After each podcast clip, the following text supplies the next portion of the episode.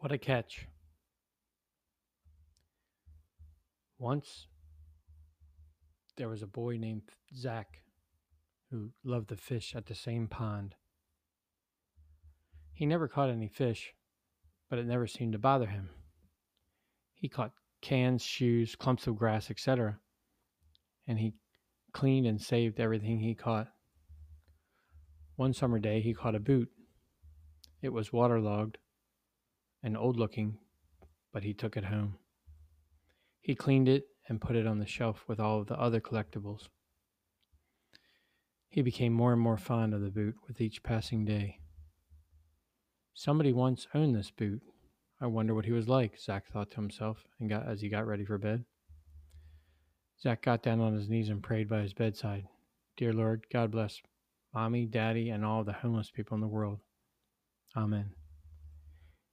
Zach climbed into bed and his parents came in to his room to tuck him in. Good night, Zach. We love you, they said to him and clicked off his light. His night light splashed just enough light on the room to see his boot on the shelf. I wonder, he said with a smile and drifted off to sleep. Zach began to dream about being a, a lumberjack who needed a pair of boots. He went to many different stores and was getting tired of looking. The last store was old, though well kept, so he decided to go in. An elderly woman was behind the, the counter and perked up when the lumberjack walked in. Hello, the elderly woman began. I was just about to close up for the day. Looking for shoes, are you? Boots, actually. As you can see, the ones I'm wearing are just about on their last leg, so to speak, the lumberjack said. Well, I don't sell boots, but let's have a look at the ones you're wearing, the elderly lady said. Okay, the lumberjack said as he removed his boots and continued, but I really need new ones. Lumberjack put his boots on the counter top, and the elderly woman took a wholehearted look at them. A thought passed through the lumberjack's mind. What can she possibly know about boots? The leather is still good, could use a polishing, and the heel is coming off. New laces, a little bit of weatherproofing, and a dash of love, these boots will be as good as new. The elderly lady said with enthusiasm and continued. People always think they need new stuff when all their when all when all they need is their old stuff needs a bit of fixing up. But I need them by tomorrow morning. They, they are my only pair, the lumberjack said. No problem. Can you stop by here on your way to work tomorrow morning? The elderly woman asked. Yes, but I'm really not sure about this. If you aren't completely satisfied, I won't even charge you, the elderly lady said with a smile, then asked, What have you got to lose? Since it was the last shop of the day, the lumber shop lumberjack agreed. The elderly woman even loaned him a pair of shoes to walk home in. Lumberjack went home, made himself some soup, and thought about the day he had just had.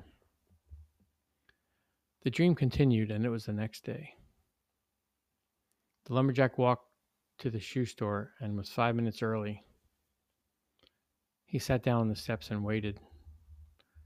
The elderly lady opened the door promptly at 8 a.m., just as she had for the past 47 years. Good morning, Sonny, the elderly lady said. Good morning, the lumberjack said with a smile.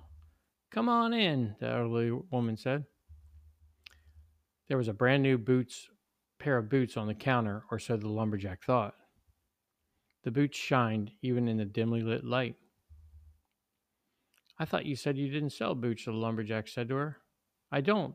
These are yours, the elderly lady said and continued. I just sold a new pair of soles on them, cleaned, polished, and weatherproofed them, and put new laces on. These are the nicest pair of boots I've ever had, the lumberjack said, then asked, How much do I owe you? Not a thing, just take care of them, the, the elderly lady said. Oh, man, I must give you something, the lumberjack said as an idea came to him, and he asked, You heat the store with a wood burning stove, correct? Yes, I do, the elderly lady replied.